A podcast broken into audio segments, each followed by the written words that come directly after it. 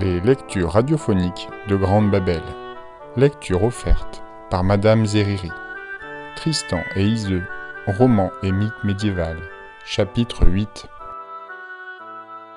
Le lendemain, lors de l'assemblée, grande fut la surprise des Irlandais à l'aspect de ces seigneurs inconnus de tous, magnifiques et silencieux. Un à un, ils entrèrent, s'assirent sur un même rang, vêtus de sandales et de pourpre. Les Irlandais disaient entre eux Quels sont ces hommes que nous n'avons jamais vus? D'où viennent ces étrangers? Mais les cent hommes d'armes se taisaient et ne bougeaient de leur siège. Iseux et sa mère entrèrent à leur jour, à leur tour, tenant par la main leur protégé. À sa vue, tous les seigneurs cornoyais se levèrent pour le saluer et lui faire hommage comme à leur chef. D'emblée, Iseux fit renouveler par son père le serment de pardonner à l'inconnu s'il triomphait du sénéchal tous ses méfaits anciens, quels qu'ils fussent. Puis, sans autre préambule, elle révéla que son champion était Tristan de Launois, le meurtrier du Morolt. En dépit des clameurs hostiles que provoqua cette annonce, le roi se considéra comme lié par sa promesse et accorda à Tristan, pour l'amour de sa fille, la rémission du meurtre du Morolt. La reine elle-même s'associa à ce pardon. Iseux s'écria Roi, baisse cet homme sur la bouche ainsi que tu l'as promis. Le roi le baisa sur la bouche et les rumeurs s'apaisèrent. Le sénéchal fut alors introduit. Il présenta au roi la tête du dragon et offrit de prouver par bataille le bien fondé de sa prétention à la récompense promise. Alors Tristan se dressa contre lui et dit à haute voix Regarde, félon, cette langue. Lorsque j'ai tué le dragon, je l'ai coupé à la tête que tu exhibes. Puis il se tourna vers les barons assemblés. Seigneur, si vous ne me croyez pas, prenez cette tête entre vos mains et regardez dans la gueule. La langue n'y est plus.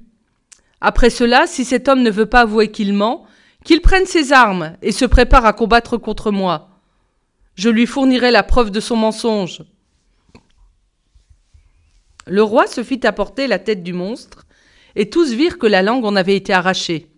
Le sénéchal, à cette vue, se troubla, perdit contenance et fut couvert de confusion, tandis que des huées s'élevaient de toute la salle.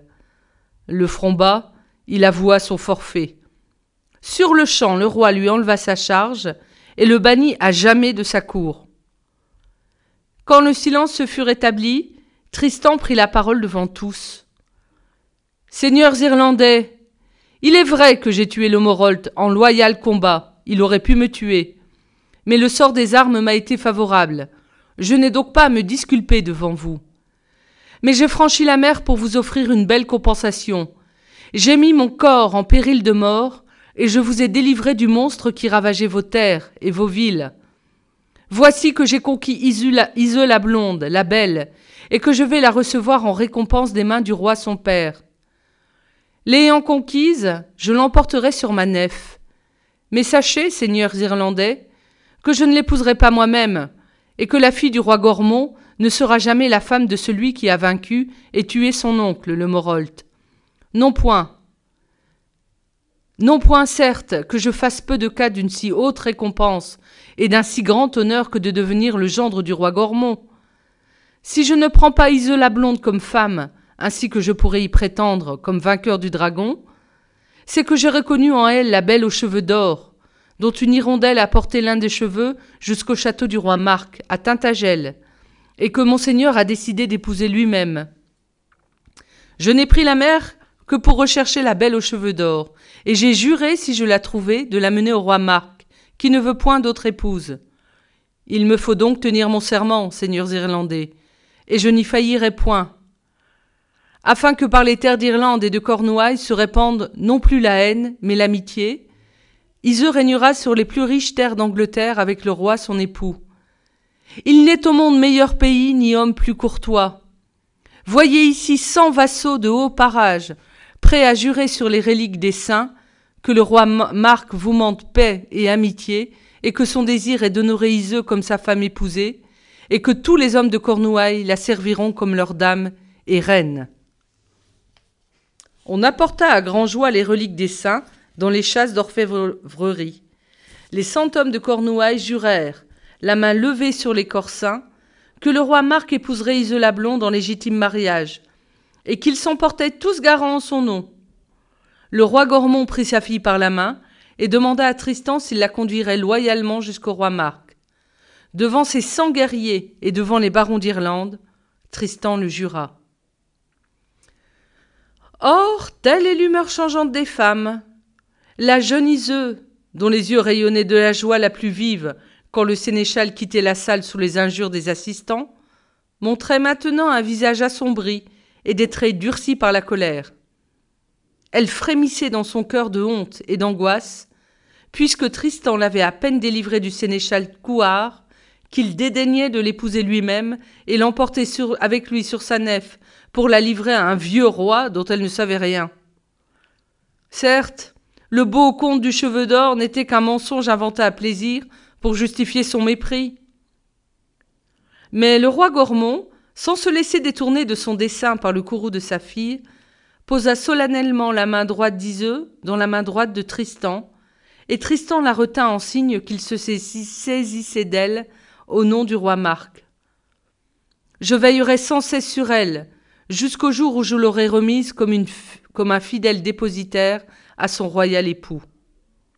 Dès lors, Iseux fut considérée par tous comme la femme du roi Marc, et elle commença à porter la guimpe, qui était le signe des femmes épousées.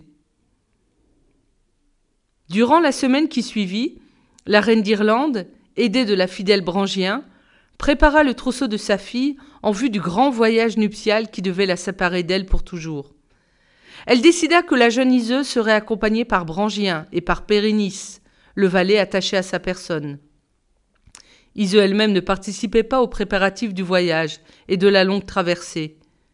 Morne et silencieuse, elle refusait tout entretien avec Tristan, par qui elle se jugeait offensée et méprisée.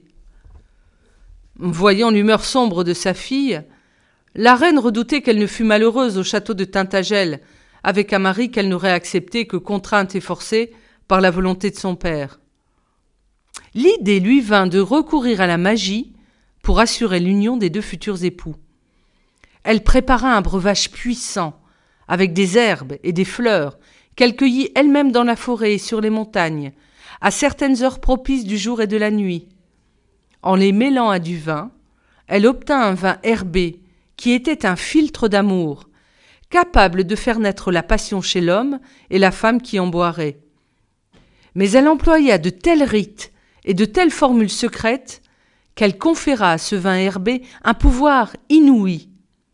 Celui et celle qui partageraient ce breuvage devaient s'aimer de toute leur force durant une période de trois ans à tel point qu'ils ne pourraient supporter d'être éloignés l'un de l'autre plus d'une journée, sans en pâtir gravement, et plus d'une semaine sans risquer d'en mourir. Puis, elle remit à Brangien le coutret soigneusement scellé à la cire et qui contenait le filtre d'amour. Je veux que tu accompagnes ma fille Iso en Cornouailles, toi que j'ai élevée avec elle et qui l'a servi fidèlement pendant toute son enfance. Tu resteras près d'elle au château du roi Marc, à Tintagel, et tu continueras de la servir sa vie durant. En témoignage de l'estime que j'ai pour toi, Brangien, je vais te confier un secret et une mission. Prends ce coutret de vin herbé et tiens-le caché dans un coffre, à l'insu d'Iseux. C'est un breuvage d'amour que j'ai composé moi-même pour le bonheur de ma fille et de son futur époux. Prends-le donc et n'en parle à personne. Au soir des noces, quand les deux époux seront entrés dans le lit nuptial, tu viendras dans la chambre et tu présenteras à chacun une coupe de ce vin herbé pour qu'ils la boivent en même temps d'un seul trait. Et veille bien à ce que nul ne boive de ce filtre, car il pourrait advenir de grands malheurs. Brangia répondit Dame, il en sera fait comme vous l'ordonnez. Tristan avait demandé au roi Gormont une nef irlandaise pour convoyer la sienne jusqu'à Tintagel. C'est sur cette nef qu'Iseux prit passage avec ses servantes, et une vaste tente fut dressée pour elle sur le pont du navire. Seul parmi les hommes, Tristan y avait accès. Quand cette nef fut prête, tous se dirigèrent vers le port, le roi et la reine y accompagnèrent leur fille, et quand le vent se leva, les deux vaisseaux cinglèrent ensemble vers la haute mer. Sur le rivage, beaucoup d'hommes et de femmes, nés dans le même pays qu'Iseux, pleuraient de l'avoir s'éloigné, car ils l'aimaient pour sa grâce et sa beauté.